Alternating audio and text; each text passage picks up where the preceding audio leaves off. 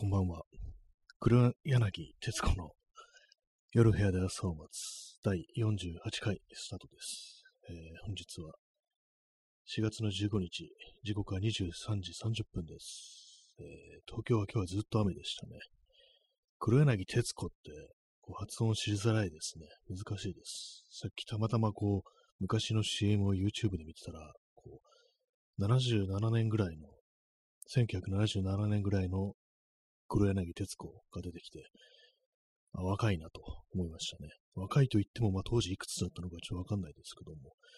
今もう80代、70代ですかね、まだわかんないですけども、80、90、結構お年を召してるとは思うんですけども、それで今、黒柳徹子の夜部屋で朝待つなんてちょっと言ってみたんですけども、黒柳徹子ってちゃんと言えませんでした。難しいですね。48回じゃなくて、普通に今日は141回ですかね、シーズン4の141回です。はい。耳かきさん、雨傘いただきましてありがとうございます。いいですね、黄色い傘。こういうの見てると、黄色い傘が使ってもいいんじゃないかなっていうふうに思えてきます。私いつも使ってるのは本当、ビニール傘とかですけどもね、普通の透明なやつ、ああいうの使ってますけども、このいうちゃんとしたなんていうか傘持ってたら、雨の日でも少しは気分が上がるのかなというふうに思うんですけども、私なるべく傘使いたくないっていう人間なんで、なんでかっていうと、手が塞がるからっていうね、そういうことなんですけども、でも両手をね、いつも開けておかないとなんか嫌だなっていうね、そういう人間なんですよね。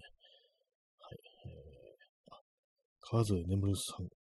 花冠いただきました。これはですね、うさぎがね、うさぎが花のね、花で作った冠をね、かぶってます。ね、非常に可愛いギフトいただきました。ありがとうございます。ね、うさぎじゃなくて花冠っていうね、この名前をつけてるのがちょっと面白いですね。これ元ネタみたいなのがあるんですけど、なかなかちょっと気の利いた感じをね、イラストというか、そういうね、ものですね。ありがとうございます。はい。今日のタイトル、グヘヘということで、別に思いつかなかったんで、グヘヘにしてるというね、それだけなんですけども、いつも始める前にタイトル考えるんですけども、考えるということのほどでもないですけども、何しようかなと思うんですけど、でも大体このラジオトークのアプリに表示されると、ね、いろんな人が、ね、何かラジオトークで、ね、人が喋ってるのを聞こうかなと思った時に表示されるというわけで、そこにどういうふうに表示されるかなというふうに考えるんですけども、こういう感じのグヘヘとか書いてると、人は来ないだろうなということは思いますね。はい、そんな感じの土曜日なんですけども、皆様いかがお過ごしでしたでしょうか。今日は、東京はずっと雨だったということもあり、私は今日、何にもしませんでしたね。一切本当に何にもしてないです。何なんでしょうか。部屋の掃除もしていないし、昨日ね、風呂に入らずに寝たんで、風呂に入ったということはしましたけれども、それだけですね、本当にね。何かをしなければいけないというわけではないんですけども、それにしてもというね、感じですね。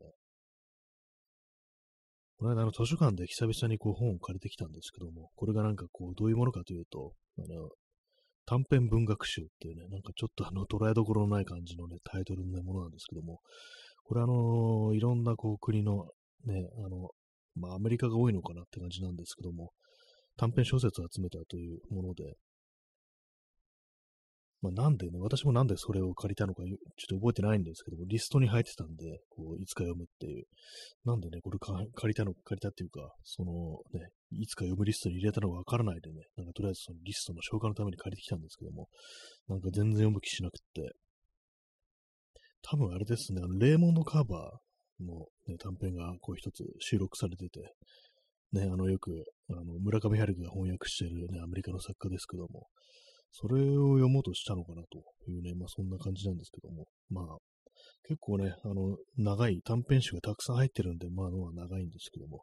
これまた読まずに返しそうっていうね、そんな予感がしております。最近本当に本が読めなくなってますね。字が読めないみたいな感じになってますね。P さん、トット・シンタニ、1866年から1938年、日系アメリカ人、曲芸打ちでアリゾナ州東部で名を挙げた。これ本当にそういう人いるんですかね。トット・シンタニ。ね、曲芸打ちって何の曲芸でしょうか。P さん、黒柳徹子なので、なるほど。そうですね。黒柳徹子なんか、あれですね、トットちゃんって呼ばれてたっていうね、そういうことらしいですからね、一瞬なんか、最初ネタかなと思ったんですけども、あれなんか、こう、アリゾナ州東部とかできたから、本当かなと思っちゃいました。ね。トットちゃんってなんでトットちゃんなんですかね。なんか昔の黒柳徹子のね、本で、自伝なんですかね。なんか窓際のトットちゃんっていう本が非常になんか、ベストセラーになったみたいな話を聞いたことあるんですけども、まあ、読んだことはないんですけどもね、なんかね、映画化されてたような気もしますね。なんか、私ちょろっと見たことあるような、しかもなんかこう、結構最近、多分ね、Amazon プライムとかそういうところあったのかな。なんかね、ちょっと私のなんか完全なね、妄想かもしれないですけども、なんかちょっと見たことはあって、すぐやめたような、なんかそんな記憶があるんですけども、ねまあ、じゃあ、あんまりこう記憶が曖昧なんで、まあ、最近ほんと何も覚えてないんで、なんかこう、記憶がかなり曖昧になっちゃってるんで、本当かどうかわからないし、夢の話かもしれないです。私の夢かもしれないですね。はい。そして P さん、カタカタのね、ギフトいただきました。ノートパソコンカタカタしてるね、肝オタクかどうかわからないですけども、ね、なんかそういう、ね、こう人のギフトいただきました。ありがとうございます。ねパソコンカタカタがいいよなって思いますね。私はノートパソコンじゃなくて、最近はデスクトップのパソコンを使っておりますけども、やっぱりノートパソコンに向かうね、真摯な姿っていうのはやっぱなんか独特な味わいがありますよね。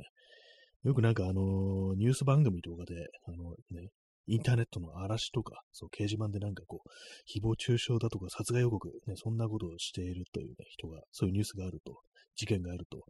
大体なんかイメージ映像でノートパソコンに向かってて、メガネをかけたね、こう男性が暗い部屋でノートパソコンに向かってて、そのメガネにね、モニター、ね、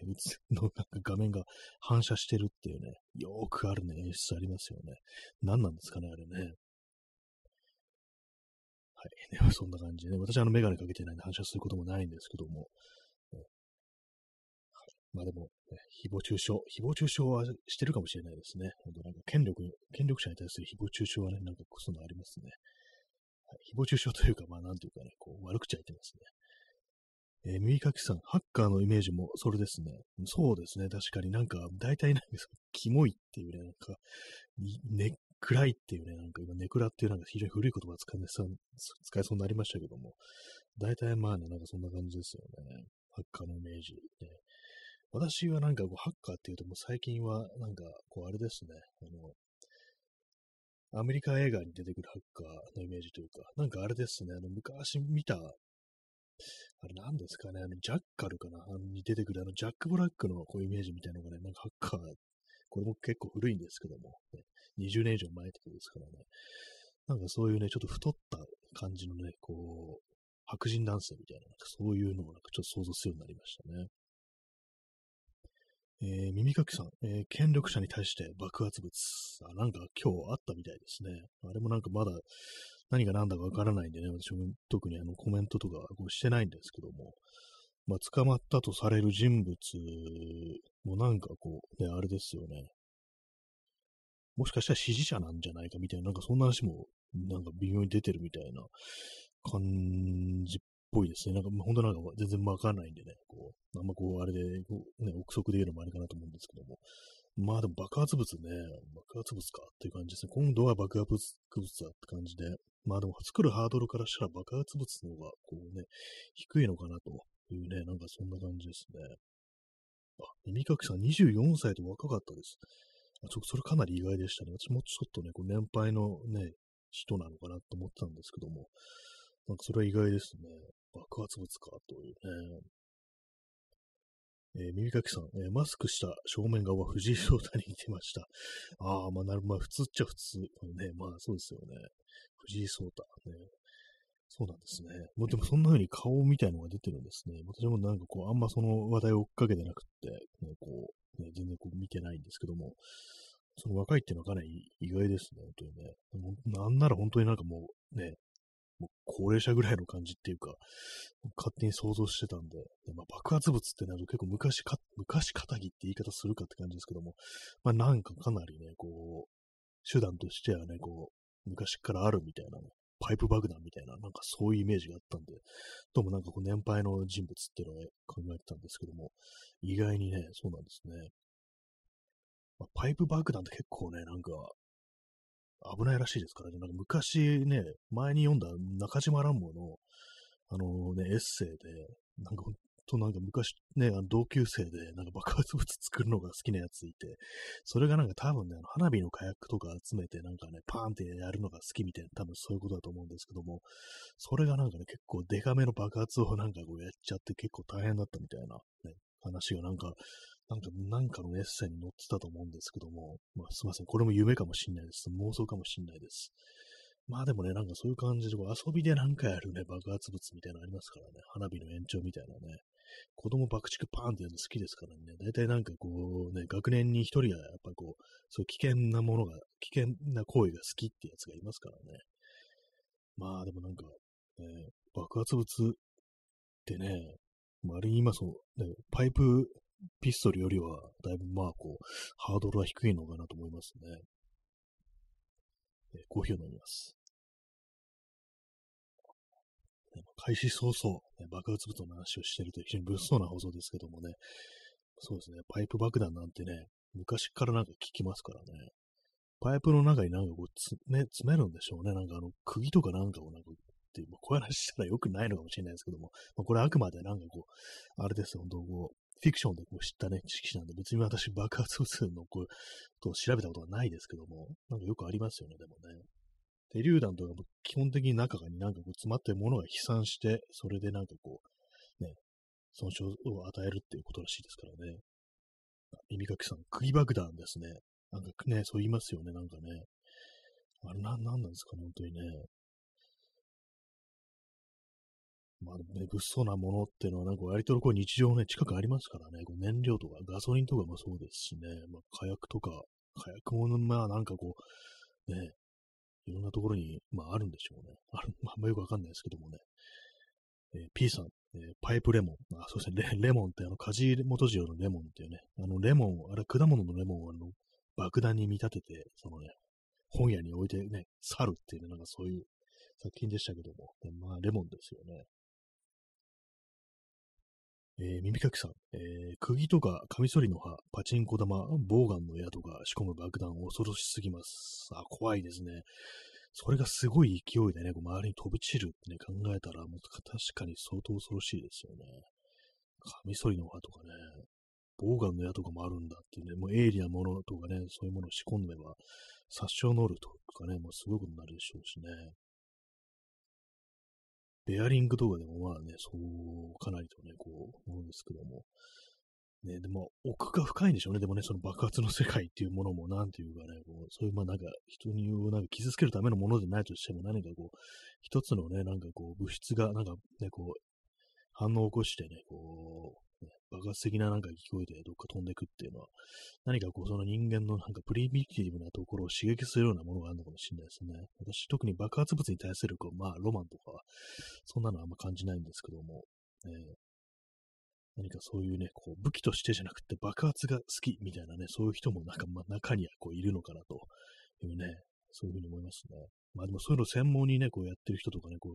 いるわけですからね、工事とかでね、こう、爆破解体とかなんかね、やる技術者とかが、そういうの爆発で、まあ、そう、仕事にしてるっていうことですからね。コーヒーを飲みます。耳かきさん、解体や弦。あ、漫画ありますね、そういうね。あれは何ですか、爆破解体じゃなくて、普通のあれでしたけど、重機を使ってガツンガツンみたいな。あの漫画読んだことないんですけども、有名な漫画で結構ね、長くこう続いてますよね。爆破解体ね。たまになんかね、こう、そういう海外のね、こう、でっかいビルをね、こう、やってんのとか見ますけども、なんかそういう緻密な計算とかがこう、必要なんでしょうね。耳かきさん、あの漫画、爆破も重機も使います。あ、そうなんですね。爆破も使うんですね。結構なんか爆破ってなんか本当にでっかいものっていうね、こうイメージがあったりするんで、なんかかなりね、こう、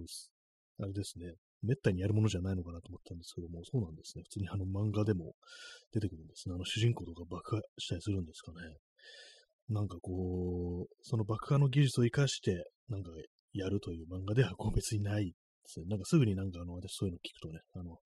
それこそはなんかね、浦沢直樹のマスター・キートンだとかね、パイナップルアーミーだとか、ああいうところを想像しちゃいますけども、爆破とね、聞くと思い出すのが、その、パイナップルアーミーっていうね、こう漫画で、爆破のエネルギーは上にしか向かないっていうね、なんかそういうことをね、そう主人公が言うシーンがあって、多分床下に隠れて、で自分の真上に爆発物仕掛けて、で、まあ、こう入ってきたね、こう、追っ手をね、全員なんか撃退するなんていうシーンあったんですけど、本当なんですかね、あれね。漫画でなんかこういろいろ粉塵爆発だとか、ね、なんかそういうものをこう知ったっていうね、こういろいろありますけども、爆破のエネルギーが上に向かうと上だけに向かうというのは本当なんでしょうか、よくわからないですね。さすがに試してみるわけにいかないですからね。まあ、粉塵爆発も試すわけにいかないですけどもね。まあそういうね、こうテクニック、ね、こう、がね、こう必要されるようなね、こうところもあるんじゃないかなというね。耳かきさん、わざわざ英字でデモリッションマン弦と書いてあります。あ、そうなんですね。普通になんかサブタイ的な感じで、デモリッションマン弦っていうね、なんかスタローンの映画でデモリッションマンってありましたね。そういえばね、かなり古いですけど、90年ぐらいの映画でありましたね。なんかすごくデモリションマンって書くとなんかすごいですね。確かに解体屋は確かにデモリションマンっていうね、破壊するね、人ですからね。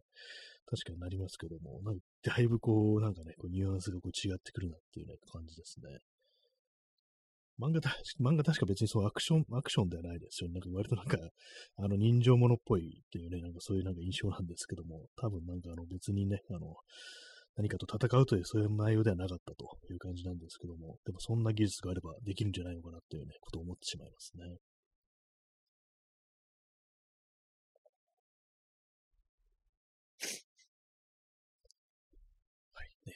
本日は爆破についてね、こうディープに語っていきたいなというそういう感じの放送なんですけども、爆破の思い出何ですかね。私、特にないですね。普通ないよって感じですけども、ね、皆様爆破の思い出ありますでしょうか。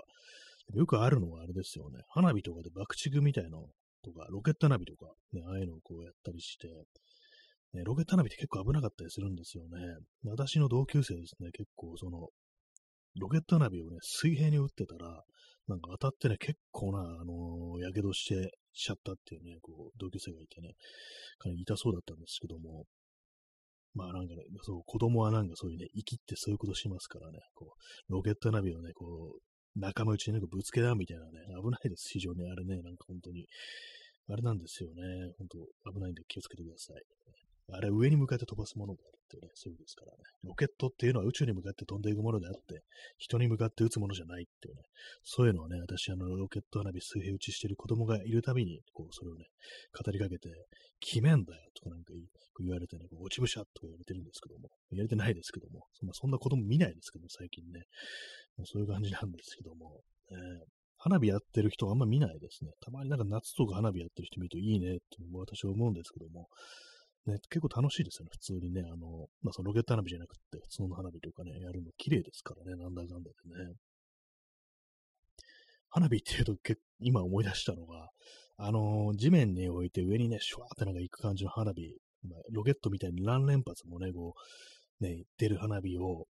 まあ、結構有名な動画ですけども、犬がね、くわえて走り回って、それ、要は、犬がなんかそのロケット花火発射しまくるみたいな、もう大騒ぎになるっていうね、周りの人たちが、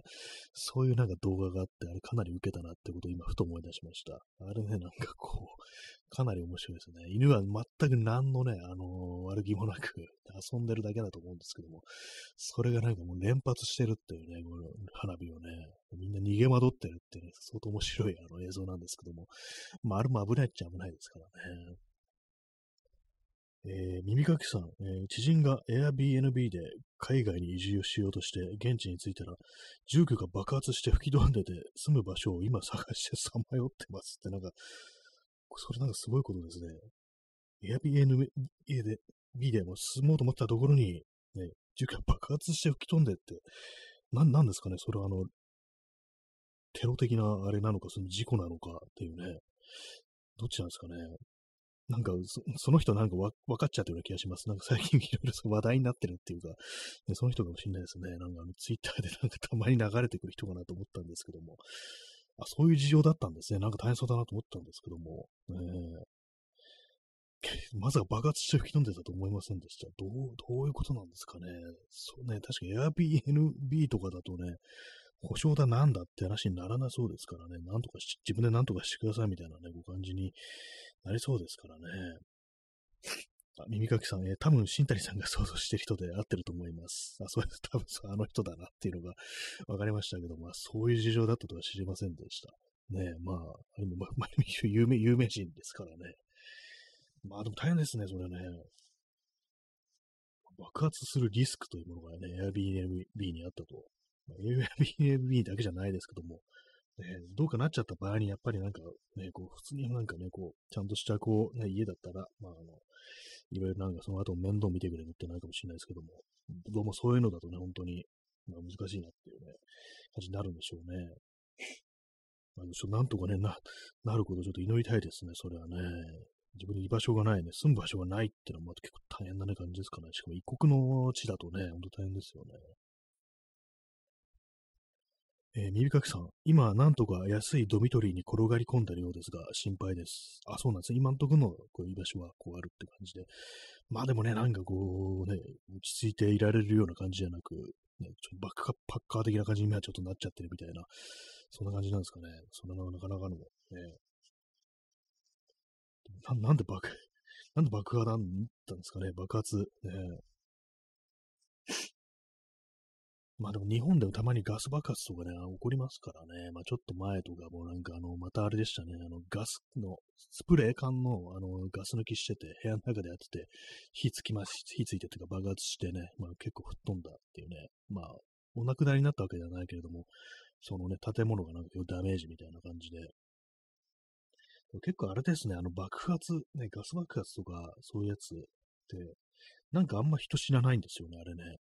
私もなんかこう、そのニュースになったやつじゃなくって、なんかね、結構その人から聞いた話で、実はそこで爆発があったんだよ、みたいな、そういうことがこうあって、ね、なんでって言ったらガス爆発なんだけど、でも全然こう、その、ね、軽傷で済んだみたいだよっていう話を聞いたりして、ガス爆発ってなんかやっぱエネルギー、なんかやっぱそれ、やっぱパイナップルのみ正しいのかなみたいなね、上の方に行くっていう、ね、だから中心にいると逆に大丈夫みたいなね、ことが割とあるのかななんていうことをちょっと思っちゃったりするんですけども、ね、まあでもなんか本当、無事でまあね、無事でまあ良かったっていう、ね、感じですけども、まあでもね、その方の場合は本当なんかこうね、なんとかこう、落ち着く場所が見つかればっていうふうにね、こう思いますね。コーヒーを飲みます。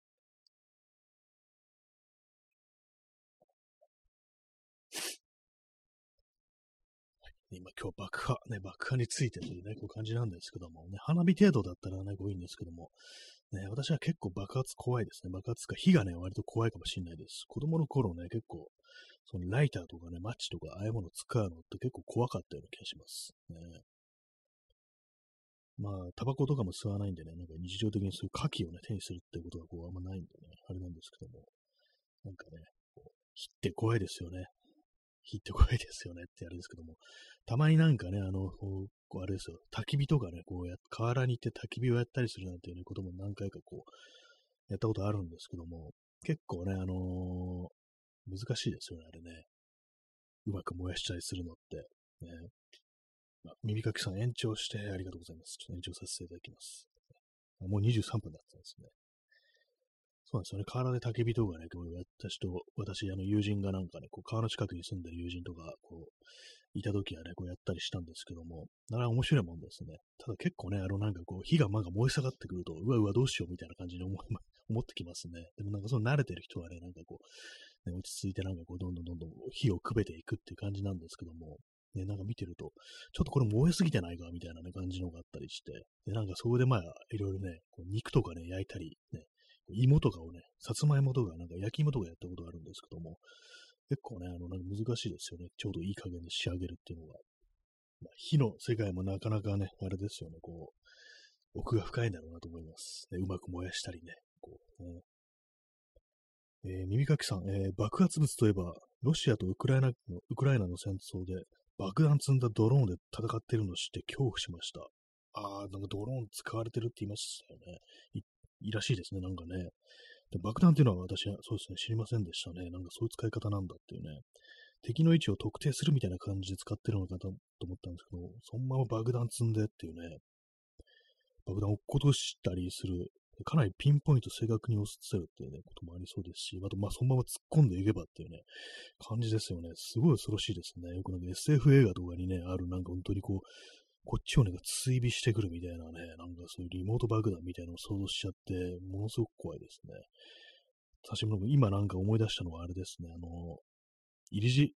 ムって映画で、あれね、なんかありましたね、あれね。なんかこうあれドローンじゃないですけども、ね、それこそなんかこう、ポイポイって投げたらね、自動的になんかこう、その人間のターゲットのところに行って、ね、ビタッと張り付いて爆発するみたいなね、こんなん出てきたらもう積んでるでしょみたいなね、感じのそんな兵器ありましたけども、ドローンってなんか割とね、まあ、操縦ってのはありますけども、ほんとなんかね、腕の立つ人間からしたら、ほんとなんかね、こう、恐ろしいですよね。ピンポイントでなんかこっちを狙ってくるっていうね、すごくちっちゃいしっていうね、ストロムさん、出遅れました。いらっしゃいませ。そんな感じで今日もやっております。ストロムさん、ヒンジャの空軍が自動車からドローンに、もう、あれですね、前はなんか自動車爆弾みたいな感じで、ね、突っ込んでって爆発みたいな、そういうのありましたけど、今ドローンですよね。ドローンもね、そんなにね、多分、ね、お金かかんないでしょうからね、あれね。私も特に買おうと思ったことないんですけども。恐ろしいです。なんかこう、兵器がなんか、こうね、ローコストで、かつ正確無比になんかそういうことできるみたいな感じになって、一体これから戦争どうなるんだみたいなね、こともありますよね。なんかね。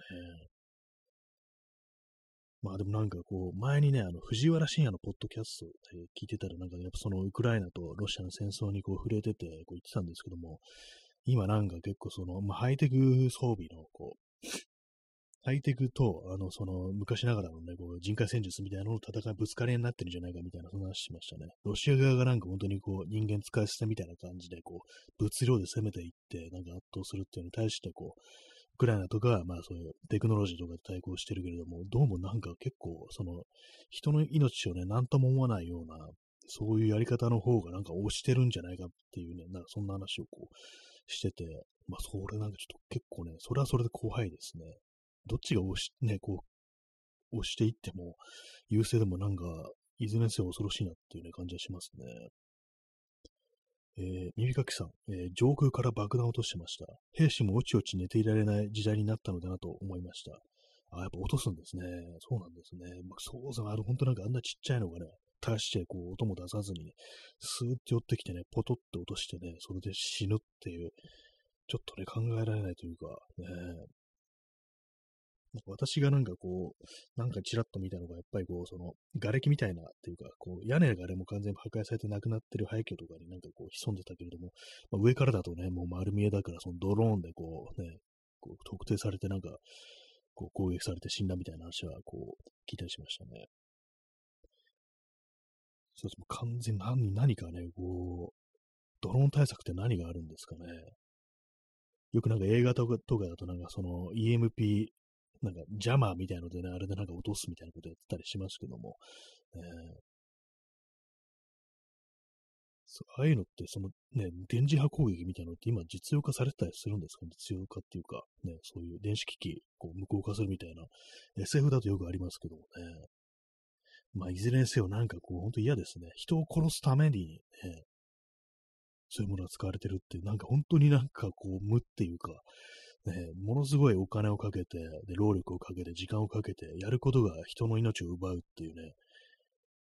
ね、もう本当なんかこう、何なんだっていう感じがしますよね。基本的になんか命っていうものは大事であるっていうかね、何でもそうですよね、命がないと、こう、その意味がないっていうことですからね、それを奪うためになんかものすごいこう労力をかけるという、なんかこう人間という存在のなんか恐ろしさみたいなものをね、ちょっと感じてしまいますけどもね。ストロムさん、ジャブリンもグラフィックボードを飛ばしてるみたいなものだから効果。そうなんですね。ジャブリンってなんかあれですよね。まあ、小型のミサイルみたいな、そんなやつですよね。あれもそうです、グラフィックボード、やっぱそれ必要なんですね。そういうものがね、やっぱこう、それもすごいですよね。なんかね、人を殺すために、なんかそういうね、こう、精密機器というかね、そういうなんかコンピューターみたいなものを積んで、で、まあ最終的には、こう、目標のところに突っ込んでいってね、こう、木っ端みじん無になるっていうね、何なんだこれはってことをちょっと思いますけども、ね、資源をね、使って、ね、こうやることを、ね、人を殺すっていうね、非常になんか恐ろしいなということを感じますね。コーヒー飲みます。本当なんか武器だけはなんか、本当にね、進化していくなっていうね、ことをね、考えますね。あとドローンね、どうなんですかね、あれね、なんか、まあ、この戦争の道具じゃなくて、普通になんか、こう、遊びのね、目的、まあ、上空かなんかね、こう、映像を撮ったりだとか、そういうものをするときに、あれなんかあんまりその法律とかそういうものは私調べたことないんですけども、ね、東京とかなんか飛ばせるとことかあんまないんじゃないのっていうね、多分許可とかね、こう、必要なんじゃないかなと思うんですけども、なんかあんまこう私特に買おうと思ったことがこうなくて、ね、でもなんかヨドバシとかね、ヨドバシカメラとか行くとコーナーありますからね、買ってる人とか結構いるのかなっていうふうに思いますね。昔はなんかラジオコントロールって言ってね、なんか電波みたいなのでなんかこう操作してたのが、今なんか本当に非常になんかこう楽になるっていうね、なんか簡単になんかね、扱えるみたいな感じですけども、ね、コントローラーみたいな、そのゲーム機のコントローラーみたいなのでね、なんかやりますからね、あれね。耳かきさん、今、運転教習所のメニューでドローンの資格のコースもあったりします。あ、そうなんですね。それ知りませんでした。確かに、まあ、一種の運転ですよね、あれね。確かに。空中を運転するってね、ことないですからね、本当にね。割となんかそういうものもなんか習ってね、撮ってみたりしたらちょっと面白いのかなって思いましたけども、まあ飛ばすとこですよね、本当にね。私なんか本当にこうドローン飛ばしてる人とか、まあ都内では本当見たことがないっていう感じで、まあね、河原とかね、なんかちょっと多摩川だとか荒川だとか、ああいう方行っても特にね、飛ばしてる人見たことないんで、まあやっぱり本当なんかこう限られたところでしかね、こう使えないのかなと思うんですけども、でもどうせね、なんかああいうのを使って、こう、なんか上から映像撮ってみたいっていう時だったら、なんかやっぱ都市部とかだったらね、なんかこう、都市部とかでなんかそうだったらすごそうだなと思うんですけども、まあでも危ないですよね、本当にね。あれ、ドローンってまあローターみたいなの回って、プロペラみたいな、ああいうの回ってますけども、あれも普通になんかね、こう不用意に触るとスパってなんか手切っちゃったりしてね、やっぱり怪我するらしいですからね。P さん、人を切るすためなら、殺すという意味ですね。これ書けませんからね、こう、殺すという単語は、こう、言葉はこのラジオトークではね、コメント書けないんでね、切るになってますけども、人を切るするためならいくらでもコストをかけられるという思想、ある意味人間の価値が高いと考えているがゆえ、なんか、そこまでして人間の命を奪う、こう、価値があるっていうね、逆に価値が高いという、そんなように考えている。っていうね、そうじゃないかっていうね、まあそういうあれですね。まあなんていうかそうですよね、そこまでしてね、殺す価値がある。なんて、人間なんでこうね、こう、価値が高いんだっていうね、そこまでして殺さなきゃいけない人間がいるっていうのは、ある意味価値が高いなんていう、そんな考え方をしてる人もいるんじゃないかみたいなね。まあそう、なんかそう考えるとなんかこう、何なんだろうっていうね、こう気がしてきますね、本当にね。ストロムさん、戦争は経済を回すからいい。まあ、これは鍵括弧ね、付きでね。そう。なんかそうですよね、ほんと。結局の戦争がなんかそういうね、こう経済を回してなんか潤わせるっていうね、そういうどうも側面というか、そういうことをね、言う人がこういますけども。ね、なんかあれですよね。人殺すのはいいことだ、みたいなね、究極ですね、そんなになっちゃうから、それをなんかこう、認めるわけには本当にこう、いかないですよね。絶対にね、なんか、そういうの、ね、まあ、戦争で回った経済っていうか、まあ、要は人の血吸ってね、こう、潤ってるっていうね、まあ、よく思い出すんですけども、裸足の弦に出てきて、なんかこう、あれって確か朝鮮戦争だと思うんですけども、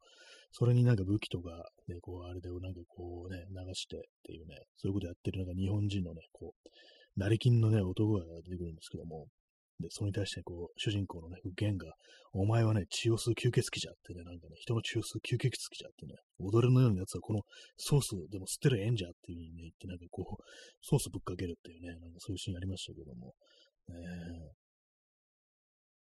P さん、戦争によって文明が発達した、かっこつきのね、かっこつきのあれですけども、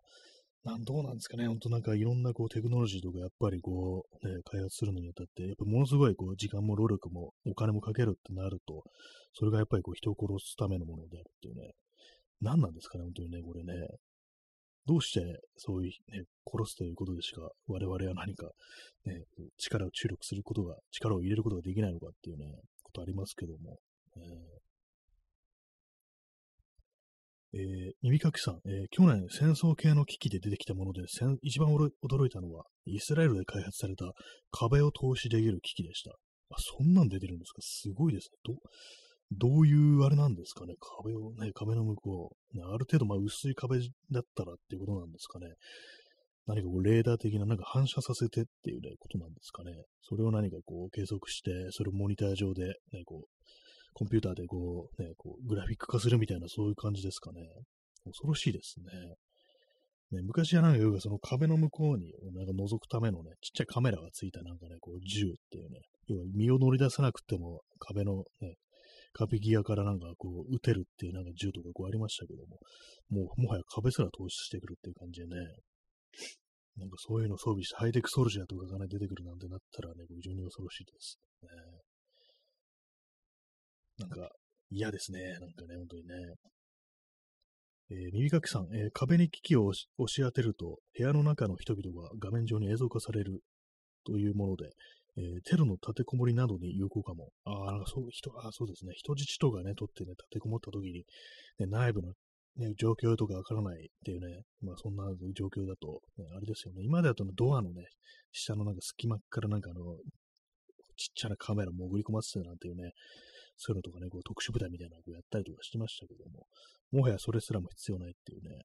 確かにその隙間からっていうのは、まあ、隙間塞がれたらまあ終わりですからね、基本的にね。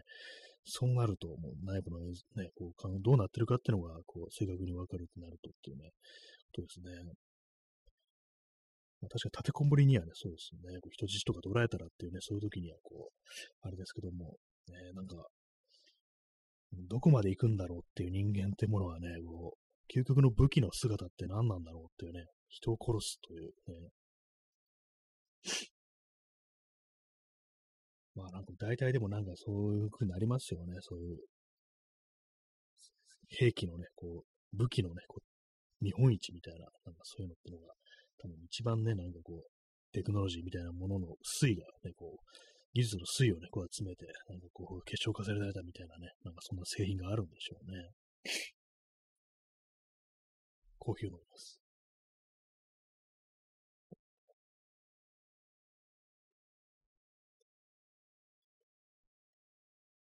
いね、なんか武器のこう、ね、爆破ね、なんかやっぱりなんかいろいろねあると大体なんかやっぱこっちを影響されてっていうかなんというかあれですね。なんか今外からねなんか変な音がしたような気がしてなんか今一瞬口が思っちゃいましたけどもなんでしょうか。なんか最近、やっぱ騒がしいような気がしますね。ちょっとみんな気が緩んでみたいな感じですね。P さん、公安。あ、ちょ、怖いですね。何かがね、こう、そう監視されてるかもしれないっていうね。こう公安が俺を監視している。CIA が俺を監視しているみたいなね。なんかそんなあれかもしれないですね。耳かきさん、現状のテクノロジー、ドラえもんが悪意を持った状態になりつつある気もします。ああ、もはやもうそんな感じですね。確かにね、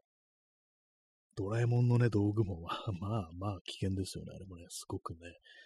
なんか、なんでも、あれですね、なんか、元からそうだったのかもしれないですけども、もはやなんか、殺しに対する、殺しの倫理みたいなものも、もはやね、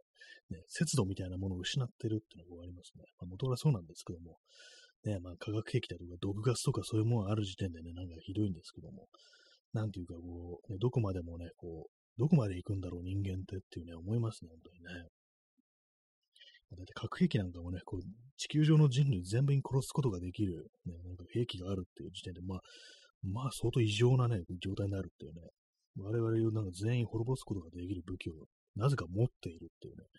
これ非常に異常なことであると思うんですけども、ね、これがどこまで行くのか、この地球ごと木っ端みじんというか、ね、惑星破壊爆弾っていうのはドラえもんじゃないですけども、そんなものすら出てくるんじゃないかなっていうね、こう思いますね。まあでもそんな中でね、あれですよね、そのロシアとかなんか本当にこう、まあ、やっぱりその末端の兵士とか、ね、人とも思わないような扱いだっていうね、なんかそういう話も聞きますし、で結局のところそういうね、こう人間そのものを、ね、こう非常にこう、ね、一番低く見積もるというか、ね、武器に隷属する人間みたいなね、なんか感じにこうなったりするっていうのがこう戦争なのかなと思いますね。なんか本当にこう人間はなんか100年ごとにこういうことを繰り返さなきゃいけないのかなっていうね、まあ、前の戦争が第二次大戦、大きな戦争っていうのがね、こう第二次大戦って考えると、なんかこう定期的にやっぱ繰り返して、なんかどんどん破滅に近づいていくのかなみたいなことは、ちょっと思っちゃったりしますね。まあ、第一次大戦の時も、ね、相当ひどかったっていうね、ありますからね。あれはなんか毒ガスとかがね、なんかそう、最初使われたみたいな感じで、まあ、第二次大戦では本当、核兵器っていうね、ものが使われるというね、ところですけども、まあなんかね、本当あれですよね。P さん、地球破壊爆弾を個人所有できるくらいに、個々人が高い倫理観を持っているという、藤子不二雄の未来に対するビジョンの現れ。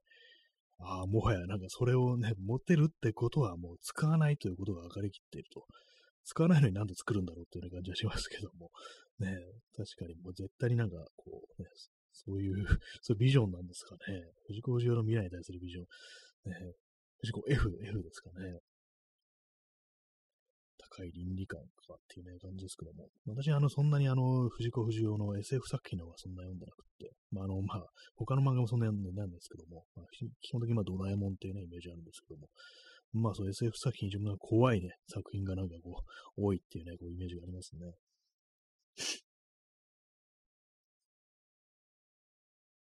まあ、地球を破壊できる爆弾っていうね、あれですからね。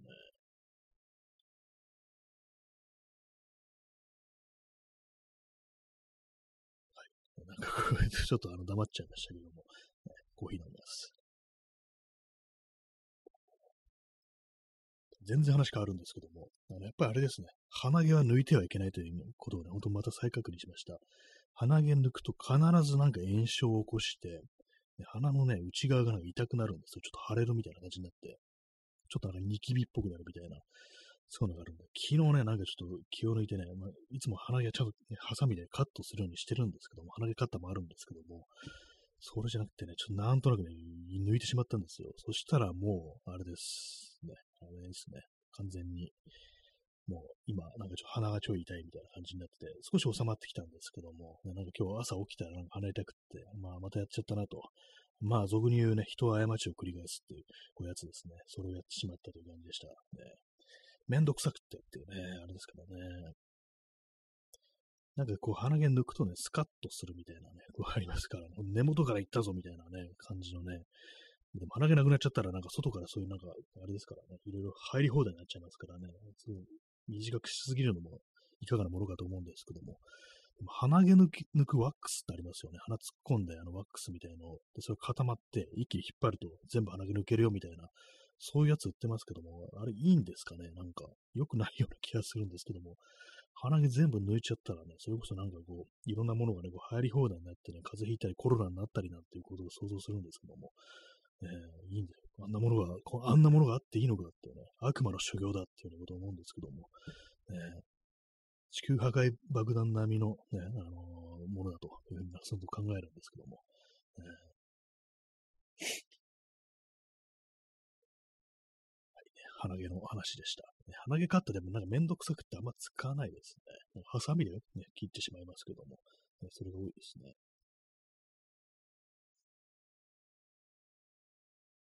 まあ、兵器のね、こう話をこうしておりますけども、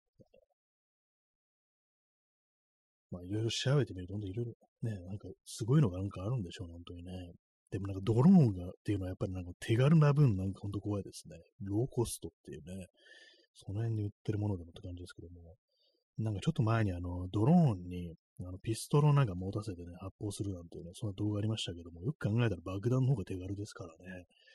銃だとね、なんか接近してなんかこう撃たないといけないって感じですけども、まあ、反動とかもありますし、それにね、比べて爆弾だったらね、落っことすだけで OK みたいなね、感じですからね、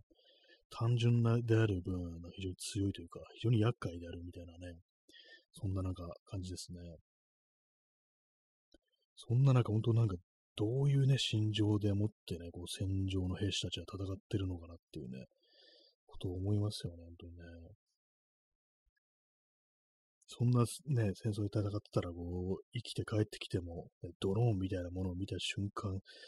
ね、なんかこう、すぐパニックに襲われるみたいなね、そんな感じになりそうですよね。結構その戦場から帰ってきてね、PTSD ね、なるっていうね、そういうのはまあ昔からこうある話ですけども、現代の戦争でね、そういう風になる、ね、こう人、ね、どういう風になるんだろうっていうね、あんまこう話は聞かないようなこう気がするんですけども。右垣さん、ウクライナは今大量にパソコンと 3D プリンターを導入してどんどんドローンの部品を作ったり武器の補修をしたりしているというニュースを見ました。あ、そうなんですね。今じゃもう 3D プリンターで、そんだけこう強度のあるものが作れるっていう感じなんですね。武器の補修ね、どういうところを補修するんですかね。なんか結構重要な部品でもそういうね 3D プリンターでこう普通になんかこうね大丈夫な感じの強度を保てる、ね、ものが出るんですかね。まあそういうなんかこう、まあいわゆる兵隊というかね、こう、まあ装備をなんかこうね、バックアップするものがそういう感じ、テクノロジー、パソコンとか 3D プリンターとなってるっていうね、なんか 3D プリンターというものもなんかこうね、自分の好きなものいろいろ作れていいぞみたいな話になるんですけども、これがなんかこう武器のためにね、こう、人を殺すと戦争に使われるね、そういう部品のためって考えると何かこう、やっぱりまあ、テクノロジーっていうのはそういうものなのかっていうふうに思っちゃいますね。右垣さん、あと、怪我した時の添え木のようなものとかも作ってました。あ、そうなんですね。添え木、そういうなんか、治療のためのものっていうね。添え木っていうのもなんか結構あれなんですね。怪我の状態によってなんか割となんか、こう、ちゃんとその怪我に対応した形をしてないといけないって感じなんですかね。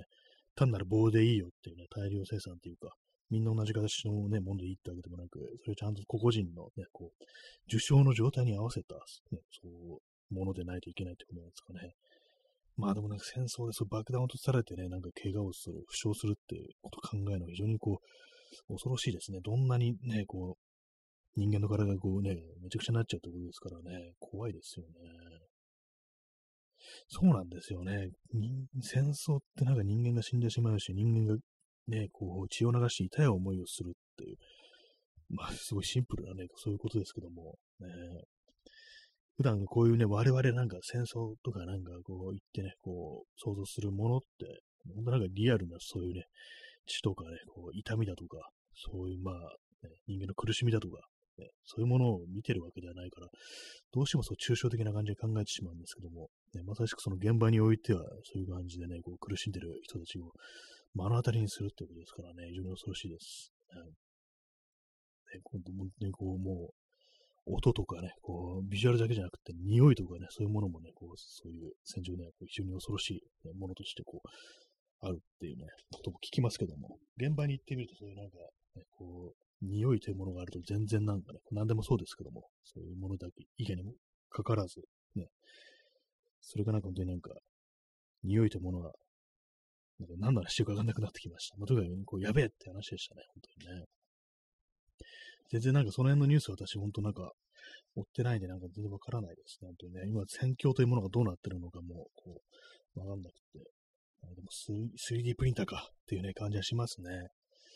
私たまになんかこう 3D プリンター買おうかなっていうねことを思ったりするときあるんですけども、でもなんかあんまこう作りたいものが思いつかなくって、結構ねAmazon のね欲しいものリストとかにも入れてあったりするんですよ。結構ねでもね、割となんかお値段手頃だったりして、結構いいかなと思うんですけど、何を作っていいかちょっとわかんなくってね、買ってないんですけどもね。耳かきさん、311も現地の匂いというものがとにかく強烈だったと聞きます。あ、そうなんですね。やっぱりね、これ違うでしょうね。なんでね、311の津波でね、ぐわっと来ていろんなものがね、ほんとこう、ね、ありましたからね。まあ、あれも本当、明確に人が死んだというね、ところですからね、あんまりその日本のこうニュースとかでは、その亡くなった人のね、こう、姿とか、本当、まあ、直接的になんか映されてない感じでしたけども、やっぱりね、こう、それでもなんかちょっとはね、報道で、その、まあ、亡くなったね、こう、遺体というものが映ったようなね、ご写真もあったりしてね、こう、私もなんか、何枚かこう目にしましたけれども、まあ、そういうものがね、こう、あるっていうのはね、人のがこう、遺体というものって、匂いをどうしても出すっていうようなことですからね。ぱりそうですよね。3月、まだ遠く寒い時期でしたけども、それでもやっぱりね、こう、あるでしょうね、本当にね。そうですね、結構なんかこう日本で起こったこう災害、ね、大きな災害とか人がたくさん死んだようなことでも、やっぱりその辺はどうしても透明化されちゃいますね。現地行ってみないとわからないみたいなね、そうありますけども、ね。私もまあしばらくしてからね、津波になった現場とかこう行きましたけども、まあそれはもう結構時間が経ったんです。匂い的なものはこうあんまなかったですけども、今潮の匂いがするぐらいのね、感じしかしてなかったですけども、やっぱり直後ってものはだいぶすごかったんだろうなみたいなね、感じはしましたからね。そうですね、今私も本当なんかね、こう、何も持ってなかったですけども、その時私がこうね、現地行ってこう立ってた現場とか、もう、人が亡くなっててもね、全然おかしくないっていうね、完全に津波さらわれたっていうね、そこにこう行ったんですけども、そういう瓦礫の片付けみたいなね、ボランティアみたいなのをやったんですけども、やっぱりね、どうしても、ね、すべてに触られて、ある程度片付いちゃってた時なんで、やっぱりなんかそういう想像っていうのは働かなかったですね。本当今言われてなんかそう思ったって感じですから、ここでね、人が死んだ可能性があるんだよなってことはね、あんまなんかこう、リアルにね、こう考えられなかったですね。まあ、そういう匂いね、とにかく現地の匂いというものが強烈だったという、ね、そういう感じなんですね。まあ、あれもね、なんか結構時間がこう経ってしまいましたけれども、ね、やっぱりなんかまだ覚えてますね。そういった時のことはね。はい、コーヒーを飲みます。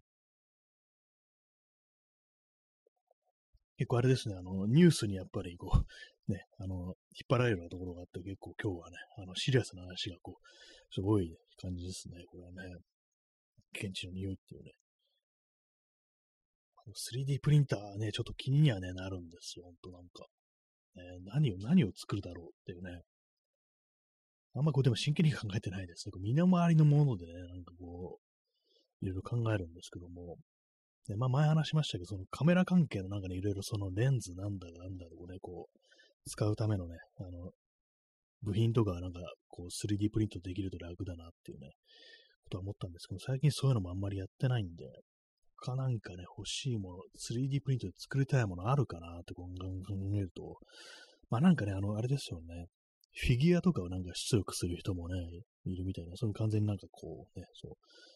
遊びというか、実用品というような感じじゃないですけども、飾るためのものですけども、そういうふうなことをやってる人もいるみたいですけども、私はどっちかって言ったら、やっぱなんか実用できるものみたいなね、なんかそういうことを、ものを作りたいなっていうふうにね、こう思ったりするんですけど、まあ何も思いつかないですね、本当にね。なんですかね、まあ本当、この辺のそういうところの想像力みたいなものがあんまこう自分にはないなってやっぱ思っちゃいますね。パッとこう新しいテクノロジーを使って何ができるかみたいなね、そんなこと思ったりするんですけども、なんかちょっとね、なんかこう今の世界に少しついていこうかなみたいなね、ことを思ったりして、その 3D プリンターとかね、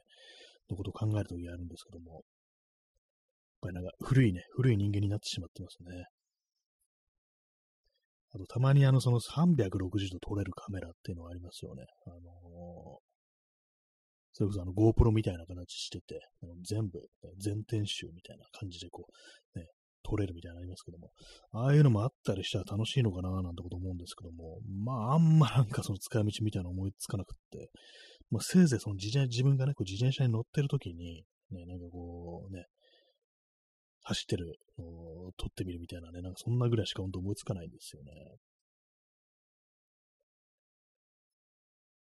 どうなんですかね。まあ、何かこう、テクノロジーというものが進歩してるのに、自分の想像力みたいなものが追いついていかないというね、非常になんか悲しい感じのなんかあれになっちゃってますけども。本当同じね、あれですね、自分はなんか本当なんか新しいものをあんま取り入れずに、同じこと、ところにいて同じことを繰り返すみたいな、どうも、ね、そんな風になっちゃいますね。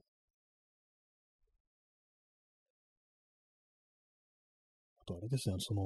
天体写真とかを撮る人が結構ね、あれですね、そういうやっぱ、まあそれもなんか写真関係ですけども、その手のなんかね、部品みたいなものを 3D プリントで作ってるっていうね、私のツイッターでフォローしてる人が、